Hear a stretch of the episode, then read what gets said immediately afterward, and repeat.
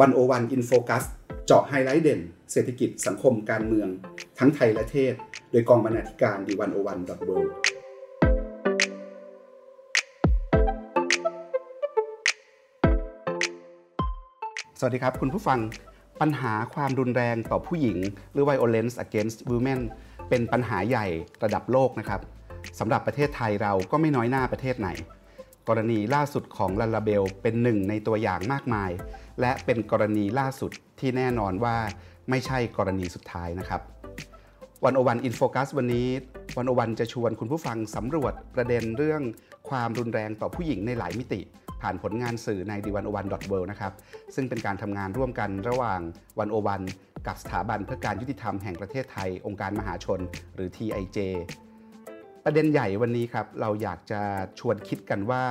เราจะปรับเปลี่ยนเสริมพลังผู้หญิง จากฐานะเหยื่อของความรุนแรง ให้เป็นผู้สร้างความยุติธรรมได้อย่างไร และวันนี้ผมปกป้องจันวิทย์ร่วมด้วยคุณปานิชโพสีวังชัย คุณอดิศรเด่นสุธรรม และคุณการทีราภูริวิกรดำเนินรายการครับ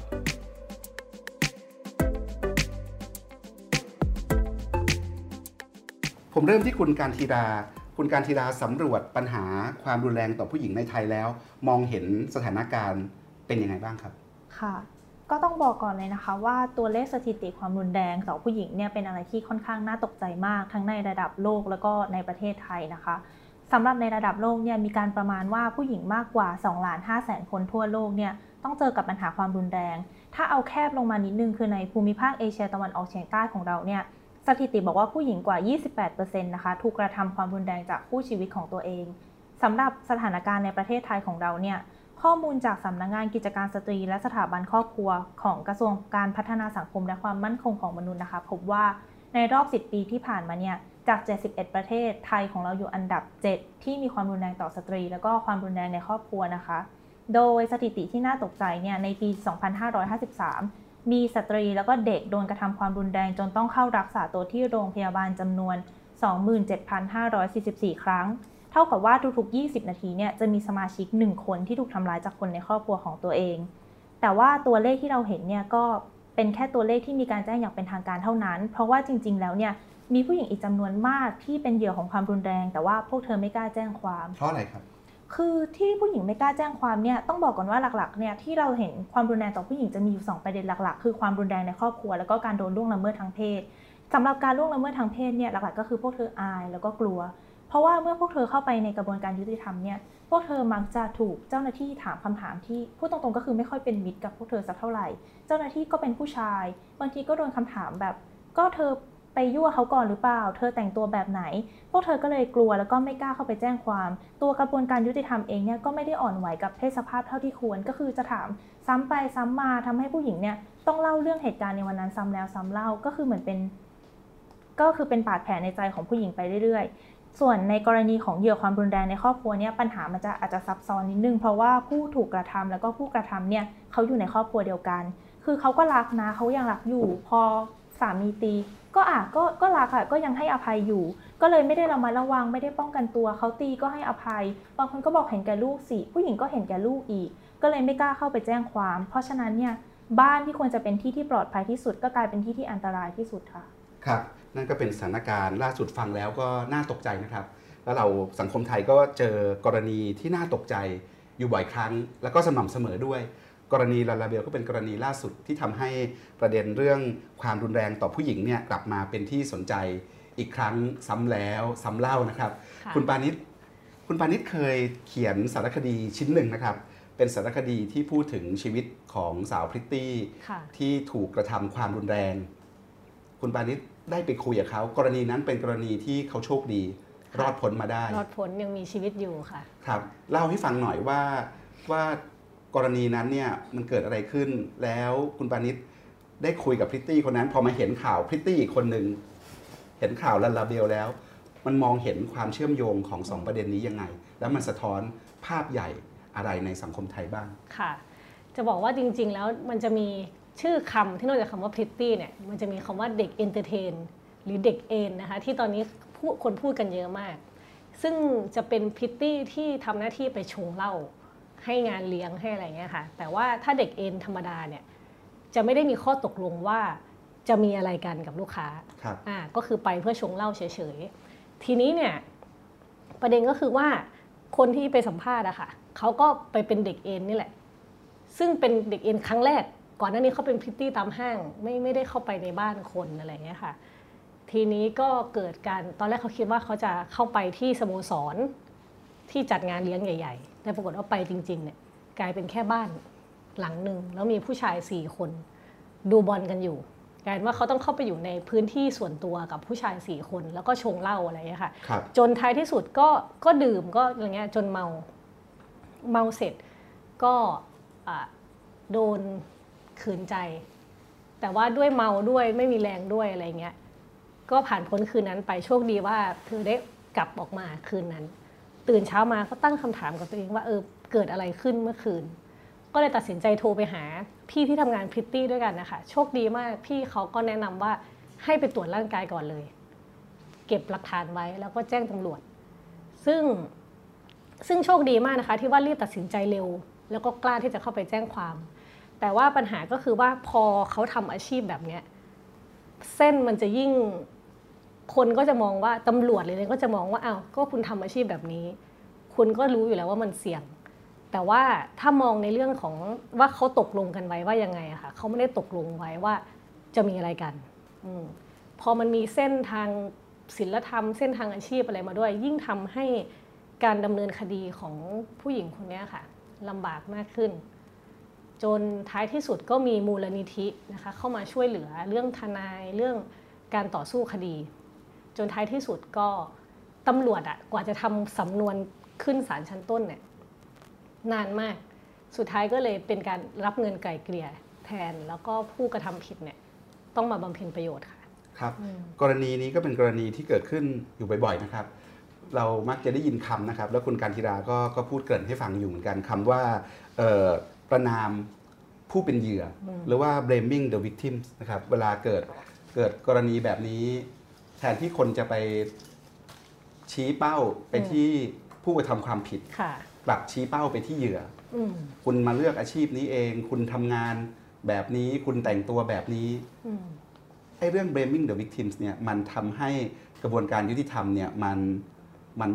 มันสั่นคลอนยังไง หรือการหาความยุติธรรมมันสั่นคลอนยังไง ค่ะ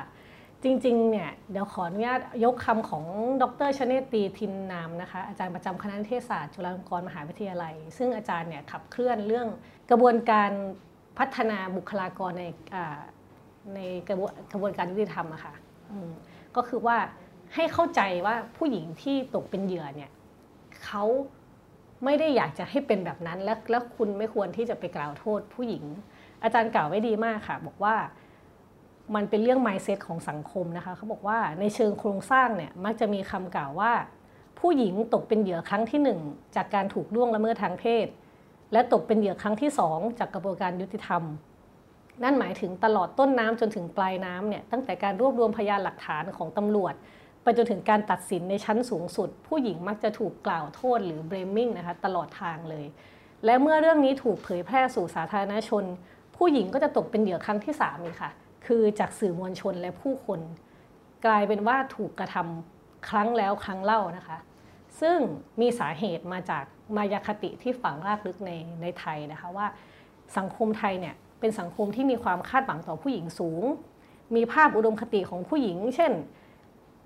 จะต้องเป็นกุลสตรี เป็นแม่ที่ดี เป็นเมียที่ดีนะคะ พอผู้หญิงไม่สามารถอยู่ในกรอบของความเป็นผู้หญิงดีได้เนี่ย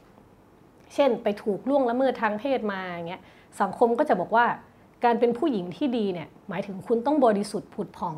คุณต้องไม่เคยมีชะตากรรมในเรื่องเพศที่น่าสมเพศ ดังนั้นคุณจึงไม่ควรจะถูกข่มขืนเนี่ยเป็นสาเหตุที่ทำให้ผู้หญิงเนี่ยถูกกล่าวโทษทุกครั้งที่เกิดคดีความรุนแรงทางเพศค่ะครับฟังคุณปานีแล้วผมก็นึกถึงบทความของอาจารย์สมชายปรีชาศิลปกุลนะครับ นักค่ะกฎหมายนักนิติศาสตร์จากมหาวิทยาลัยเชียงใหม่ ที่มักจะเขียนเรื่องกระบวนการยุติธรรม เรื่องเพศนะครับ เรื่องสตรี อยู่เสมอนะครับ อาจารย์ก็บอกว่าแนวคิด blaming the victim เนี่ยเป็นแนวคิดที่ผู้สนใจด้านนิติศาสตร์แนวสตรีนิยมเนี่ยหรือ feminist legal theory ให้ความสนใจเยอะนะครับ แล้วกรณีแบบนี้คือเมื่อผู้ชายถูกกล่าวหาว่ากระทำการข่มขืนผู้หญิง แทนที่เราจะให้ความสำคัญกับพยานหลักฐานที่บ่งชี้การกระทำผิดของผู้ชายว่าทำจริงไหม แต่เรากลับไปสนใจกับเหยื่อของการกระทำนั้นนะครับ เช่น ผู้หญิงแต่งตัวโป๊ไหมผู้หญิงกับแฟน ผู้หญิงเป็นแฟนกับคนที่มีเพศสัมพันธ์ด้วยไหมนะครับก็เป็นแฟนกันอยู่แล้วนี่แต่ไม่ได้พูดถึงความยินยอมพร้อมใจนะครับผู้หญิงได้แสดงท่าทีให้เห็นอย่างชัดเจนหรือไม่ว่าไม่ยินยอมกับการมีเพศสัมพันธ์อะไรอย่างเงี้ยนะครับค่ะอาจารย์บอกว่าการที่เราไปให้ความสนใจกับเหยื่อของการกระทำว่าคนเหล่านั้นเป็นใครประพฤติอย่างไร มีภูมิหลังอย่างไรเนี่ย เป็นแนวคิดที่กลับตลปัดต่อแนวทางการค้นหาความจริงในระบบกฎหมายนะครับ ซึ่งเป็นที่ยอมรับกันโดยทั่วไปว่าเมื่อมีการกระทำความผิดขึ้น สิ่งที่ควรจะเป็นคือการค้นหาความจริง ว่าผู้ถูกกล่าวหาเป็นผู้กระทำหรือไม่ ไม่ได้ไปไปตั้งคำถามกับเหยื่อนะครับแต่คนทำเนี่ยผิดหรือเปล่าทำจริงไหมเจ้าหน้าที่รัฐหรือหน่วยงานที่เกี่ยวข้องควรจะพยายาม รวบรวมพยานหลักฐานต่างๆ มาทำการพิจารณาว่าผู้กระทำความผิดเป็นใครมีภูมิหลังอย่างไร เคยกระทำความผิด ในแบบเดียวกันนี้หรือเปล่ามีประวัติทางจิตไหม ทั้งหมดเนี่ยก็เพื่อมีเป้าหมายเพื่อตอบคำถามว่าคนคนนั้นทำผิดหรือเปล่านะครับ บุคคลที่ควรจะเป็นเป้าแห่งการค้นหาความจริงเนี่ยหรือว่า object of investigation เนี่ยคือผู้ถูกกล่าวหา ไม่ใช่ผู้ที่ตกเป็นเหยื่อนะครับทีนี้ไอ้พอมันเกิดการกลับตลปัดจากการค้นหาความจริงจากผู้กระทำมาสู่เหยื่อเนี่ยมันส่งผลกระทบยังไง อาจารย์สมชายบอกในทางกฎหมายเนี่ยมันมีอยู่สองประเด็น ประเด็นแรกก็คือ การที่เราหันไปพิจารณาผู้เป็นเหยื่อมากกว่าตัวผู้ถูกกระทำเนี่ยจะมีผลสำคัญต่อการลดทอนความรุนแรงของการกระทำนั้นให้น้อยลง เพราะจะทำให้การอธิบายสาเหตุของการกระทำความผิด ไม่ใช่แค่เพียงความชั่วของผู้กระทำเพียงอย่างเดียว แต่สาเหตุเนี่ยมาจากผู้เป็นเหยื่อของการกระทำด้วยเช่นกัน ที่ผู้ชายข่มขืนผู้หญิง แม้จะเป็นความผิดจริง แต่ก็เพราะผู้หญิงแต่งตัวโป๊นั่นแหละ ถ้าไม่แต่งตัวแบบนั้นทางผู้ชายก็คงไม่กระทำความผิด แบบนี้แต่แรก นี่คือวิธีคิดแบบนี้ซึ่งมันทำให้มันลดทอนในความรุนแรงของเรื่องลงไปนะครับแล้วอีกประเด็นหนึ่งประการที่สองเนี่ยคือเมื่อเปลี่ยนมุมมองไปยังเหยื่อของการกระทำแล้ว ในด้านหนึ่งมันทำให้แนวทางสนทนา มันเบี่ยงเบนไปในประเด็นอื่น ๆ เช่นผู้หญิงไปกระตุ้นให้เกิดการข่มขืนไหมควรห้าม ไม่ให้มีการแต่งตัวโป๊ในที่สาธารณะไหมนะครับแต่ว่าประเด็นที่ชวนถกเถียงที่ควรจะเป็นคำถามที่แท้จริงที่ถูกต้องเนี่ยมันกลับถูกมองข้าม หรือไม่ให้ความสำคัญ ไปนะครับคือถึงผู้หญิงแต่งตัวโป๊คุณก็ไม่มีสิทธิ์ไปข่มขืนเขาอะนะครับมันทำให้ประเด็นเนี่ยมันมันมันเบี่ยงเบนไป เพราะฉะนั้นแนวคิดในทางกฎหมายที่เห็นหัวผู้หญิง เห็นหัวเรื่องประเด็นเรื่องเพศสภาพเนี่ยก็คือก็คือการโต้แย้งต่อแนวทางการมองแบบ blaming the victims แบบนี้นะครับ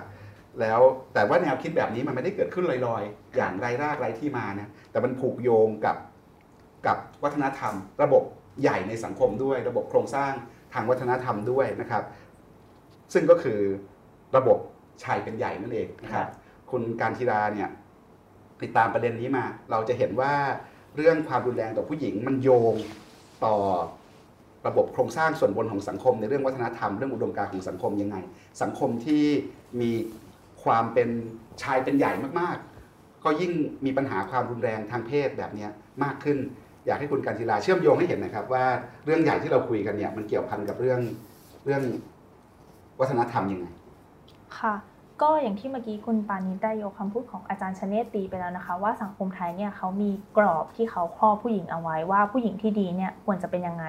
คือมันเป็นวัฒนธรรมที่ฝังรากลึกมานานมาก คือตั้งแต่สมัยโบราณเนี่ยเราจะเห็นว่าผู้ชายก็ออกไปข้างนอกออกไปทำงานหาเลี้ยง ส่วนผู้หญิงเนี่ย ก็อยู่กับเหย้าเฝ้ากับเรือน มันก็เลยเกิดเป็นค่านิยมว่าผู้ชายเป็นใหญ่เหนือผู้หญิง อันนี้เป็นวัฒกรรมที่สังคมไทยพยายามจะบอก ใช่ค่ะ ประมาณนี้ แต่ทีนี้คือเราจะเห็นว่าทุกวันนี้เนี่ยโลกมันพัฒนาขึ้นไปมาก ผู้ชายเขาไม่ได้เป็นคนหาเลี้ยงคนเดียวอีกต่อไป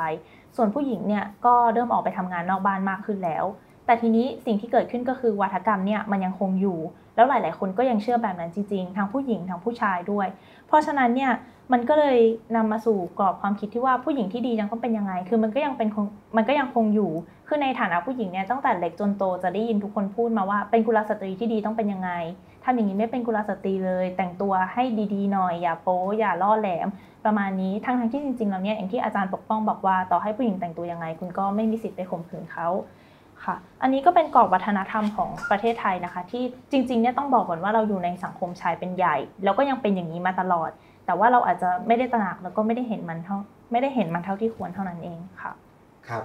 มันมีกรณีอีกหลายกรณีนะครับ เพราะว่าพื้นที่ความรุนแรงไม่ได้อยู่แต่ในโลกมืดหรือหรือโลกกลางคืนนะครับ แต่ว่าอยู่ในหลายพื้นที่ครอบครัวก็เป็นเรื่องสำคัญนะครับ ในงานเขียนของคุณการทีราหลายชิ้นเนี่ยได้มีโอกาสได้คุยกับคน นะครับที่ทำงานด้านนี้ แล้วก็ได้มีประสบการณ์อื่น ๆ นอกเหนือจากโลกของพิตตี้เนี่ยนะครับเรายังเห็นความรุนแรงในในครอบครัว เยอะเลยนะครับความรุนแรงต่อผู้หญิงในครอบครัวเนี่ยนะครับอยากให้คุณกันทีลาเล่าให้ฟังหน่อยว่ามันมีกรณีไหนที่น่าสนใจที่เป็นบทเรียนเสอนดาหรือสะท้อนความเป็นไปของสังคมนี้ได้ค่ะ อย่างแรกนะคะจะพูดเรื่องความรุนแรงในครอบครัวก่อน คือได้มีโอกาสไปฟังเวทีสาธารณะที่จัดโดยสถาบันเพื่อการยุติธรรมแห่งประเทศไทยนะคะ แล้วหนึ่งในประเด็นที่เขาหยิบยกขึ้นมาถกเถียงกันเนี่ยก็คือประเด็นเรื่องความรุนแรงในครอบครัว ซึ่งเป้าหมายหลักๆเนี่ยก็จะเป็นเด็กแล้วก็สตรี ก็คือภรรยากับลูกที่โดนสามีทำความรุนแรง โดยคุณวรพัฒน์แสงแก้วนะคะ เป็นเป็นพยาบาลหัวหน้าฝ่ายส่งเสริมสวัสดิการสังคม ศูนย์พึ่งได้หรือว่า OSCC ของโรงพยาบาลปทุมธานีนะคะ เป็นผู้ที่มาเล่าเรื่องความรุนแรงในครอบครัวให้เราฟังค่ะ คือคุณวรพัฒน์เนี่ยเป็นพยาบาลที่ทำงานใกล้ทำงานในพื้นที่จริงนะคะ กับคนที่มีปัญหาความรุนแรงในครอบครัวค่ะ โดยเธอเนี่ยได้ชี้ให้เห็นว่าสถิติความรุนแรงในครอบครัวเนี่ยที่มีการรายงานอย่างเป็นทางการต่อกระทรวงสาธารณสุขอะค่ะ มันเป็นสถิติที่มันเป็นการรายงานที่ค่อนข้างยาก แล้วก็อาจจะไม่ใช่สถิติที่เป็นตัวเลขจริง ๆ เพราะว่าบางทีเนี่ยผู้หญิงที่เข้ามาที่โรงพยาบาลเนี่ยเขาไม่กล้าพูดความจริง เขาไม่กล้าบอกว่าเขาโดนสามีทำร้ายมา เขาก็จะแบบปกปิดความจริงบางคนบอกว่าตัวเองลื่นล้ม แต่ว่าบาดแผลเนี่ยไม่ใช่การลื่นล้มเลย แล้วตอนตรวจเนี่ยก็นั่งร้องไห้ตลอดเวลาจนสุดท้ายเนี่ยเจ้าหน้าที่ก็จะต้องแยกออกมาดูว่า คุณโดนอะไรมากันแน่ คุณโดนความรุนแรงในครอบครัวมาหรือเปล่าค่ะ แล้วก็ยังมีอีกว่าบางทีเนี่ยถ้าเป็นเด็กผู้หญิงในครอบครัวเนี่ยก็จะโดนคนเป็นพ่อเนี่ยข่มขืนจนตั้งครรภ์ บางคนเนี่ยโดนข่มขืนแบบมาราธอนคือตั้งแต่ยังเป็นเด็กจนกระทั่งโต แบบตั้งแต่ 10 กว่าจน 20 กว่าอย่างเงี้ยค่ะแล้วเรื่องแดงขึ้นมาอย่างนี้ก็มีเหมือนกัน แล้วอีกอย่างหนึ่งเลยอะค่ะ ก็คือที่เราอาจจะไม่ค่อยพูดถึงกันเลย ก็คือเมื่อเหยื่อโดนทำความรุนแรงแล้วเนี่ยเขาจะมีเขามีโอกาสมากที่เขาจะเปลี่ยนจากผู้ถูกกระทำเป็นผู้กระทำในอนาคต โดยเฉพาะในกรณีของเด็ก คือถ้าเขาอาจจะมีภาวะ PTSD ซึ่งเป็นอาการคล้ายกับได้รับความกระทบกระเทือนทางจิตใจหลังจากเจอเหตุรุนแรงอะค่ะ คือถ้าเป็นกรณีของเด็กเนี่ย ถ้าเป็นเด็กผู้หญิงก็แน่นอนว่า เธอก็จะมีปัญหาอาจจะมีปัญหาสุขภาพจิตไปแบบจนกระทั่งโตขึ้น หรือถ้าในกรณีของเด็กผู้ชาย เราอาจจะคิดไม่ถึงว่าเขาก็จะมองว่าก็พ่อเขาใช้ความรุนแรงมันเป็นเรื่องปกติ พอโตขึ้นมันก็มีโอกาสมากที่เขาอะจะไปส่งต่อความรุนแรงนี้ให้คนอื่น นี่ก็เป็นอีกสิ่งหนึ่งที่สังคมเราอาจจะไม่เคยพูดถึงเลยว่า จริง ๆ มันก็สามารถส่งต่อความรุนแรงอย่างนี้ได้เหมือนกัน ครับ จากหน่อความรุนแรงที่เราเห็นเนี่ยมันแตก ต่อยอดออกไปได้อีกไกลเลยนะครับ แล้วปัญหาเหล่านี้มันเชื่อมโยงในหลายมิติ เราคุยกันเรื่องปัญหามาพอสมควร เราเห็นว่าสถานการณ์เรื่องนี้ในสังคมไทยเนี่ยน่าเป็นห่วง ผมอยากจะชวนเราคุยกันเรื่องทางออกของปัญหานะครับ แล้วก็เรื่องอนาคตของการแก้ปัญหานี้นะครับ จริงๆ เราคุยกันประเด็นเรื่องการประนามผู้เป็นเหยื่อ แต่มีอีกคำหนึ่งที่ทั้งคุณปานิชและคุณการทีราพูดเนี่ยเรื่องการข่มขืนซ้ำเราจะเห็นว่าเมื่อคนถูกข่มขืนแล้วถูกข่มขืนซ้ำตลอดนะครับ อันนี้เป็นอันหนึ่งที่เริ่มต้นได้เลย อย่าไปข่มขืนเขาซ้ำสองทั้งสื่อทั้งเจ้าหน้าที่ในกระบวนการยุติธรรมอย่าไปข่มขืนเขาซ้ำสองนะครับทำยังไง เราต้องทำยังไงเราร่วมกันทำยังไงได้ โดยที่เราไม่ไปไม่ไปข่มขืนเขาซ้ำสองเนี่ยผมอยากชวนคุณอดิศรเด่นสุธรรมเล่าให้ฟังครับว่าว่าทางออกของเรื่องนี้ทำยังไง ครับผมก็ลองเกินขยายความจากคุณปานิชกับคุณการทีลาดูนะครับ คือทุกวันเนี้ครับเปิดหนังสือพิมพ์มาก็จะเห็นว่าแบบโชเฟอร์หื่นข่มขืนสาวพร้อมอัดคลิปอย่างเงี้ยครับ จริงๆอะสำหรับคุณการทีลาคุณปานิชในหัวคิดว่าสังคมคิดถึงยังไงครับ พอเราเวลาเห็นข่าวแบบเนี้ยอืมก็เป็นความรู้สึกที่ไม่ค่อยดีเท่าไหร่รู้สึกว่าเป็นการใช้คำในเชิงนกาทีฟนิดนึง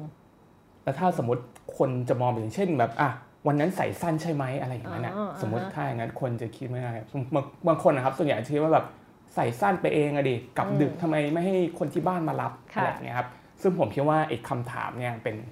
สิ่งสำคัญนะครับ เพราะคำถามที่ดีนะครับบางครั้งก็เปิดโอกาสให้ผู้ถูกกระทำเหมือนแบบ เห็นทางออกของการแก้ปัญหา แต่คำถามอีกบางประเภทเหมือนกันว่าทำให้เขาเนี่ยเหมือนเปิดแผลเขาเพิ่มเติม แล้วเหมือนถูกข่มขืนครั้งที่สองนะครับผมซึ่งก็อย่างที่คุณการยาลาคุณปานิชเพิ่มมาว่าเหมือนแบบ เหตุผลที่คนไม่ไม่ไม่เข้าสู่กระบวนการที่ทำก็คือเหมือนมีสองลักษณะนะครับเพราะเหมือนแบบความทัศนคติผิดๆของสังคมอะที่ทำให้รู้สึกว่าพอทำผิดแล้วรู้สึกอับอาย ไม่กล้าที่จะยอมรับเข้าไป แต่พอมามีบางส่วนที่กล้าที่จะยอมรับเข้าไป แล้วปุ๊บเนี่ยก็เจอกับกระบวนการยุติธรรมที่มันไม่ยุติธรรมนะครับจะเกิดจากคำถามที่มันผิด เกิดจากคำถามที่ผิดจากการวางกรอบมายาคติที่ผิดผิดของทางสังคมครับแต่ทีเนี้ย แล้วคำถามที่ดีอะมันคือคำถามแบบไหน ซึ่งจริงๆอันนี้ผมจะแจ้งเห็นว่ามันไม่ใช่แค่เฉพาะอยู่ในส่วนของผู้ผู้ที่มีส่วนร่วมในกระบวนการยุติธรรมเท่านั้นจริงๆมันเป็นหน้าที่ของพวกเราด้วยที่เวลาเหมือนแบบมีคนรู้จักหรือคนรู้จักเห็นข่าวแบบเนี้ยความคิดของเราอะสื่อไปในทางไหนนะครับ อย่างเช่นเขามีบอกครับว่า 2 ข้อแรกที่ต้องคิดไว้เสมอเวลาเห็นข่าวเหล่านี้ก็คือ 1. ไม่ตั้งคำถามเชิงลบ หรือมีอคติต่อเหยื่อหรือต่อผู้ถูกกระทำนะครับ 2. ก็คือตั้งคำถามด้วยการใช้หลักการ 5 ให้แล้วก็ 5 ไม่นะครับอย่างแรกเลยครับไม่ตั้งคำถามเชิงลบหรือมีคติ ก็คือการตั้งคำถามเนี่ยครับควรตั้งคำถามที่มีมากกว่าหนึ่งคำตอบนะครับไม่ควรตั้งคำถามเริ่มจากการว่าแบบเฮ้ยทำไมทำไมกลับดึกทำไมแต่งตัวโป๊ทำไมไม่ให้คนอื่นมารับคนดีๆทำไมกลับดึกแบบนี้อะไรเงี้ยไม่ควรนะครับ แต่เป็นการตั้งคำถามที่รู้สึกให้เขาตอบในสิ่งที่เขาอยากจะพูด เช่น ตอนนี้มีความรู้สึกเป็นอย่างไรบ้างนะครับ อยากเล่าถึงเหตุการณ์ให้ฟังไหมอะไรครับเป็นคำถามเปิดมากกว่าที่เขาอยากจะตอบอะไรนะครับผมส่วนข้อ 2 ก็คือการตั้งคำถามด้วยการใช้หลักการ 5 ให้5ไม่นะครับ5ให้อย่างแรกก็คือ 1 เลยก็คือให้ความเป็นมิตรกับเขาก่อน ให้เขาสบายใจที่จะพูดออกมานะครับ2ก็คือให้ความใส่ใจนะครับ3ให้กำลังใจ 4 ให้ข้อมูลนะครับแล้วก็ 5 คือสุดท้ายคือการให้ความช่วยเหลือจากเราได้พูดคุยทั้งหมดแล้วนะครับ ส่วน5ไม่ครับผมข้อแรกก็คือ 1 ก็คือไม่รู้สึกเหนือกว่านะครับสอันสำคัญเลยคือครับไม่ตัดสินนะฮะสไม่ตัดสินใจแทน 4. ไม่ทำลายซ้ำสองและ5ครับเราอันนี้คือพูดถึงคนทั่วไปคือเราไม่ใช่พนักงานสอบสวนนะครับแล้วก็คือถามเพื่อให้เขารู้สึกดีขึ้น ไม่ใช่ถามเพื่อให้เขารู้สึกเหมือนแบบตัดสินว่าเขาผิดหรือถูกนะครับ ซึ่งอันนี้ทั้งหมดแล้วผมรู้สึกว่าบางครั้ง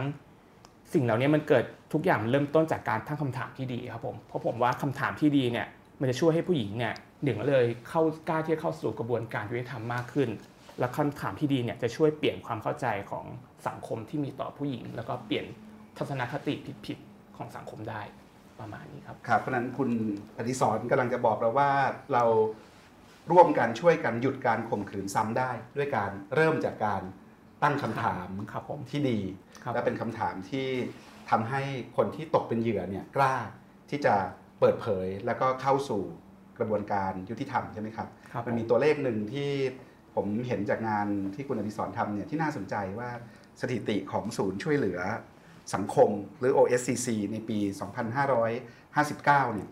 มีผู้หญิงกว่า 17,000 คนที่ถูกกระทำความรุนแรง แต่ในจำนวน 17,000 คนนั้นเนี่ยมีแค่ 799คน 749 รายเท่านั้นเองนะครับที่ที่เปิดตัวแล้วก็เข้าสู่กระบวนการยุติธรรมแล้วเนี่ยอาจจะไม่ใช่แค่กระบวนการยุติธรรมใหญ่ที่ไกลตัวจากพวกเราบางทีเป็นพวกเรากันเองนี่แหละนะครับที่เผลอไปข่มขืนเขาซ้ำโดยที่ไม่รู้ตัวด้วยความเคยชินด้วยกรอบโครงสร้างวัฒนธรรมด้วยกรอบคิดที่ถูกเชฟมา เชฟมาจากไหนก็จากสังคมชายเป็นใหญ่ที่มันครอบงำสังคมไทยนี้อยู่นะครับ นี่ก็เป็นจุดเริ่มต้นทางออกหนึ่งในการแก้ปัญหา ระวังความคิดตัวเอง แล้วก็พูดให้ดีถามให้ดีนะครับ ทีนี้มันมีทางออกอื่นๆอีกนะครับ เราเห็นภาพใหญ่แบบเนี้ยในสังคมชายเป็นใหญ่ ในสังคมที่ผู้หญิงโดนกระทำความรุนแรงเยอะ มีการข่มขืนซ้ำมีการโทษเหยื่อออะไรเป็นเป็นทางออกของปัญหานี้อีกครับคุณปานิชค่ะ ก็อย่างเมื่อกี้ที่คุณอดิศรพูดไป ก็จะเป็นเรื่องใกล้ตัวเราหน่อยเนาะว่าเออเราควรจะคิดยังไงพูดยังไงนะคะ แต่ว่าทีนี้เนี่ย มันก็จะมีบุคลากรในกระบวนการยุติธรรม ที่จะเป็นคนที่เข้าไปคอนแทคกับเหยื่อโดยตรงเวลาจะเข้าสู่กระบวนการกระบวนการยุติธรรมนะคะ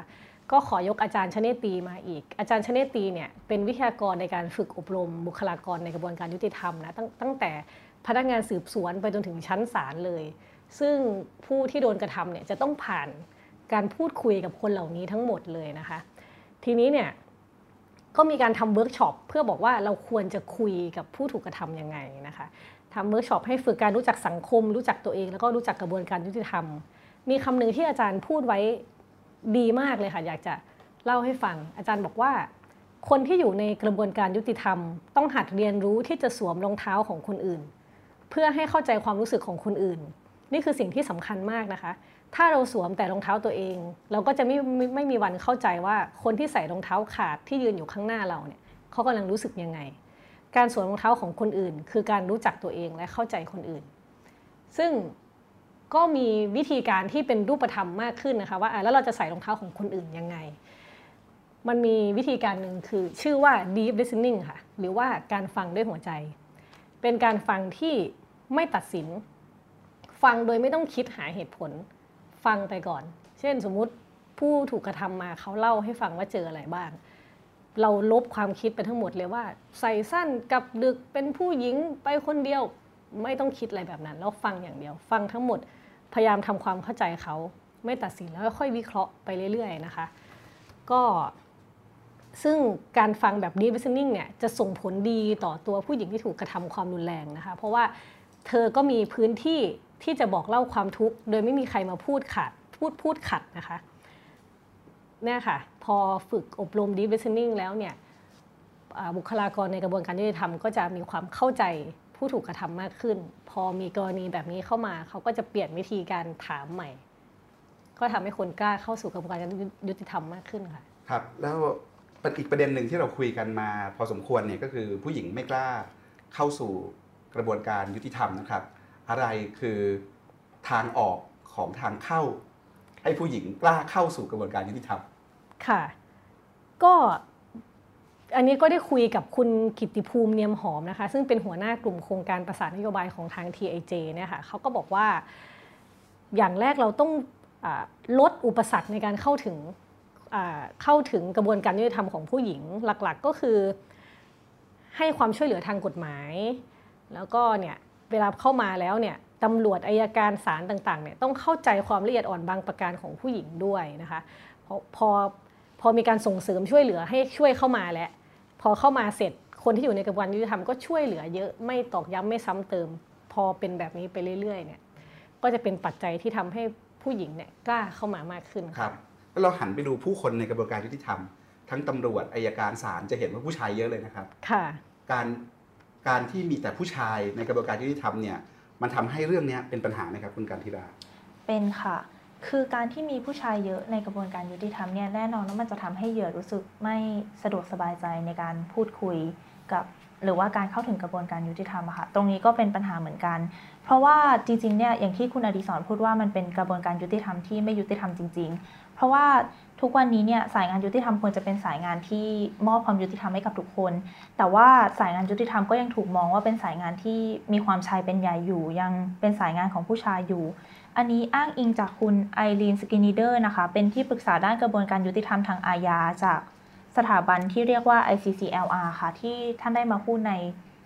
การเสวนาของสถาบันเพิ่มการยุติธรรมแห่งประเทศไทยนะคะ คุณไอรีนเนี่ยบอกกับเราว่าองค์องค์การที่เกี่ยวข้องกับงานยุติธรรมไม่ว่าจะเป็นภาครัฐหรือว่าภาคเอกชนเนี่ยมีพัฒนาการควบคู่มากับสังคมชายเป็นใหญ่หรือว่าถูกครอบงำด้วยความคิดแบบผู้ชาย ผู้ชายเป็นผู้นำองค์กร ผู้ชายเป็นผู้บริหาร เพราะฉะนั้นเนี่ยมันเลยทำให้ความเสมอภาคและการคำนึงถึงความละเอียดอ่อนด้านเพศภาวะไม่ได้เกิดขึ้นในระดับองค์กรจริง ๆ ซึ่งก็เลยเป็นสาเหตุว่าทำไมผู้หญิงจำนวนมากเนี่ยเขาถึงไม่กล้าเข้าสู่กระบวนการยุติธรรม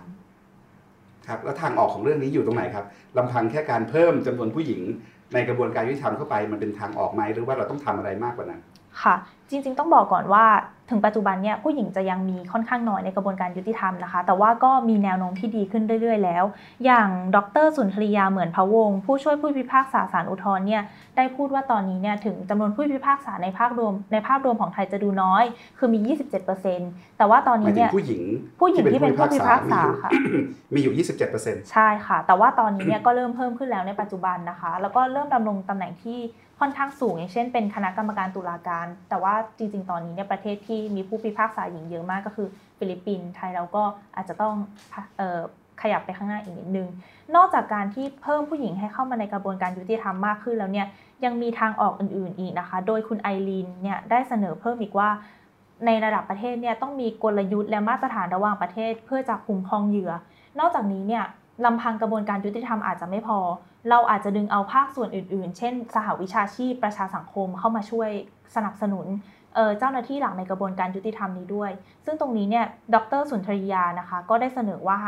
ภาคกระบวนการยุติธรรมเนี่ยก็ควรทำงานร่วมกับประชาชน โรงเรียน และคณะนิติศาสตร์ เพื่อเป็นการปลูกฝังบรรทัดฐานทางสังคม ตั้งแต่ตั้งแต่เขายังไม่จบออกมาเลยอะค่ะ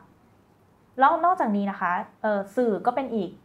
ตัวแสดงหนึ่งที่มีบทบาทสำคัญค่ะ อันนี้ก็ดรนัฐาโกมลวาทินนะคะบรรณาธิการข่าวจากไทย PBS เนี่ยเเธอก็มองว่าสื่อสังคมเนี่ยสามารถช่วยกระจายข่าว แล้วก็สร้างความตระหนักรู้ในเรื่องนี้ได้ แล้วก็ก่อให้เกิดความเปลี่ยนแปลงได้ เพราะว่าลำพังเนี่ยกระบวนการยุติธรรมอาจจะไม่พอ แต่ว่าทุกคนในสังคมเนี่ยต้องเข้ามาช่วยกันด้วยค่ะครับเรื่องใหญ่สุดท้ายที่อยากจะ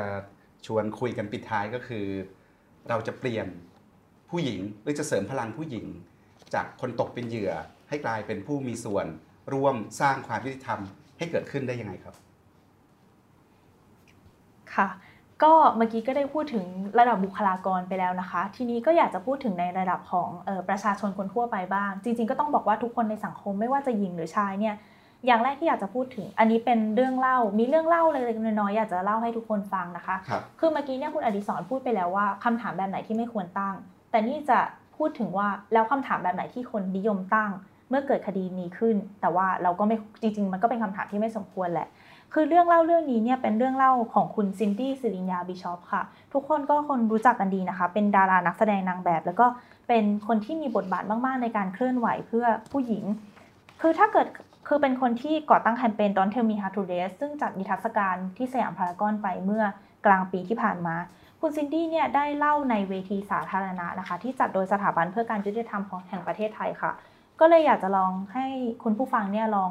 ฟังเรื่องเล่าต่อไปนี้ แล้วก็ลองถามตัวเองว่าคุณอะเคยตั้งคำถามแบบนี้ไหมเรื่องแรกนะคะ เป็นเรื่องของแม่บ้านคนหนึ่งที่โดนสามีที่กำลังมึนเมาทำร้ายค่ะ กล่าวหาว่าเธอมีชู้ เธอเนี่ยก็เลยตัดสินใจไปปรึกษาเพื่อน อยากได้คำปลอบใจ อยากได้คำแนะนำแต่คำถามที่เธอได้ยิน และเชื่อว่าคนในสังคมหลายคนเนี่ยก็คงได้ก็คงเคยพูด เวลาที่ได้ยินเรื่องนี้ก็คือ จะไปไหนจะไปทำอะไรให้คิดถึงลูกไว้ เพราะว่าลูกต้องมีพ่อ คุณซินดี้พูดไว้อย่างน่าประทับใจมากเลยว่า แปลกไหมคะ ที่เวลาสามีทำร้ายภรรยา เรามาได้ยินคำว่าไม่เป็นไรสามีภรรยาทะเลาะกันเดี๋ยวก็ดีกันทางที่เรื่องนี้ไม่ใช่เรื่องที่ควรยอมรับได้แต่อย่างใด แล้วรู้ไหมคะว่าผู้ชายไทยเนี่ยติดอันดับ 7 ของโลกในการทำร้ายผู้หญิง ส่วนอีกเรื่องหนึ่งเป็นเรื่องที่อาจจะคล้ายกับที่คุณปานิชและคุณอดิศรได้พูดไปแล้วก็คือ เป็นเรื่องของเด็กสาวที่ออกไปเที่ยวกลางคืนกับเพื่อน ซึ่งแน่นอนว่าเธอก็แค่ไปเที่ยว แล้วก็จิบแอลกอฮอล์ไปตามปกติ แต่ปรากฏว่าเธอรู้สึกเวียนหัวแล้วก็หมดสติไป ตื่นมาตอนเช้าเนี่ยก็พบว่าตัวเองโดนล่วงละเมิดทางเพศแล้ว พอเข้าไปแจ้งความคำถามแรกที่ได้ยินนะคะแต่งตัวแบบไหนไปอ่อยเขาหรือเปล่า เธอไปเที่ยวกับผู้ชายได้ยังไง คุณซินดี้บอกว่า 90%ของผู้หญิงที่ถูกกระทำความรุนแรงและคุกคามทางเพศโดยคนรู้จักเนี่ยเอ้ยขอโทษค่ะ 90%ของผู้หญิงที่ถูกกระทำความรุนแรงทางเพศเนี่ยถูกกระทำจากคนรู้จัก ไม่ใช่คนที่ไหนก็ได้ที่เห็นเธอแต่งตัวโป๊แล้วก็กระทำความรุนแรงนะคะ บางคนถ้าเกิดใครมีโอกาสได้ไปดูนิทรรศการ Don't Tell Me How to Dress เนี่ยจะเห็นเลยว่าเหยื่อไม่ได้แต่งตัวล่อแหลม เหยื่อใส่ชุดนักเรียนกางเกงขาสั้น เสื้อยืดกางเกงขายาว ประมาณนี้ เพราะฉะนั้นชุดไม่เกี่ยวอะไรเลยกับการถูกคุกคามทางเพศ คุณซินดี้เนี่ยปิดท้ายไว้แบบอย่างน่าประทับใจว่า เราทุกคนเนี่ยมีโอกาสในการที่จะเขียนเรื่องราวให้กับเหยื่อเหล่านี้ ลองถามตัวเองว่าเราถ้าเราสามารถเขียนเรื่องราวให้กับพวกเธอได้ เราจะเขียนยังไง เราจะยังถามคำถามแบบนี้อยู่ไหมว่า ลูกต้องมีพ่อนะ วันนั้นแต่งตัวยังไง อันนี้ก็เป็นสิ่งที่เราทุกคนในสังคมควรถามตัวเอง สร้างความตระหนักรู้ว่าจริง ๆ แล้วเนี่ยความรุนแรงต่อผู้หญิงมัน มันไม่ใช่เรื่องที่ควรจะดำเนินต่อไป มันเป็นความรุนแรงที่มนุษย์คนหนึ่งได้รับ และเราก็ควรจะมีส่วนร่วมในการหยุดความรุนแรงนี้ เพราะถ้าเราไม่ทำอะไร สักวันหนึ่งคนใกล้ตัวเราก็อาจจะโดนความรุนแรงเหมือนกันครับและนี่คือสมรภูมิสำคัญนะครับ ที่เราต้องช่วยกันต่อสู้และเป้าหมายที่ตั้งจริง ๆ ไม่ต้องตั้งกันแค่ ลดความรุนแรงนะครับ แต่ว่าทำอย่างไรให้ความรุนแรงต่อผู้หญิงเนี่ยเป็นศูนย์ให้ได้นะครับ ให้คำถามที่อยู่ในชื่อบทความของคุณปานิชว่า ก็เธอไปหาเขาเอง เมื่อเมื่อเหยื่อถูกข่มขืนซ้ำในกระบวนการยุติธรรมเนี่ยเป็นคำถามที่ค่อยๆเลือนหายไปในสังคมไทยนะครับ ก็เธอไปหาเขาเองนะครับ ต้องค่อยๆหายไป แล้วก็มาเป็นคำถามที่ดีเป็นคำถามที่เห็นหัวผู้หญิง เห็นหัวเหยื่อแบบที่คุณอดิศรพยายามจะบอก แล้วไม่ใช่แค่คำถามที่เห็นหัวผู้หญิง เห็นหัวเหยื่อนะครับ แต่เราต้องร่วมกันออกแบบและร่วมกันผลักดัน ให้กระบวนการยุติธรรมไทยเนี่ยเป็นกระบวนการที่เห็นหัวผู้หญิงด้วย แล้วยอมรับความรุนแรงต่อผู้หญิงไม่ได้นะครับ และทั้งหมดนี้คือวันโอวันอินโฟกัสสัปดาห์นี้นะครับ วันนี้ผมคุณตานิดคุณการทีรา และคุณอดิศรลากันไปก่อน พบกันใหม่วันศุกร์หน้าครับ สวัสดีครับ สวัสดีค่ะ